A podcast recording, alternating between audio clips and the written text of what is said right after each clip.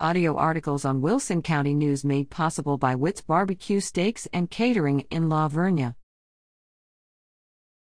Phelps cautions customers to conserve.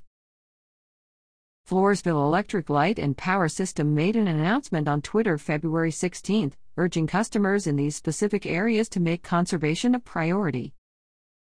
Eagle Creek, Cimarron, Whispering Oaks, Eden Crossing, Tower Lakes, City View Estates, C R three twenty-six, Encino Hills, Creekwood, Hilltop Subdivision. The message continued: equipment is getting overloaded and may cause outages to the area.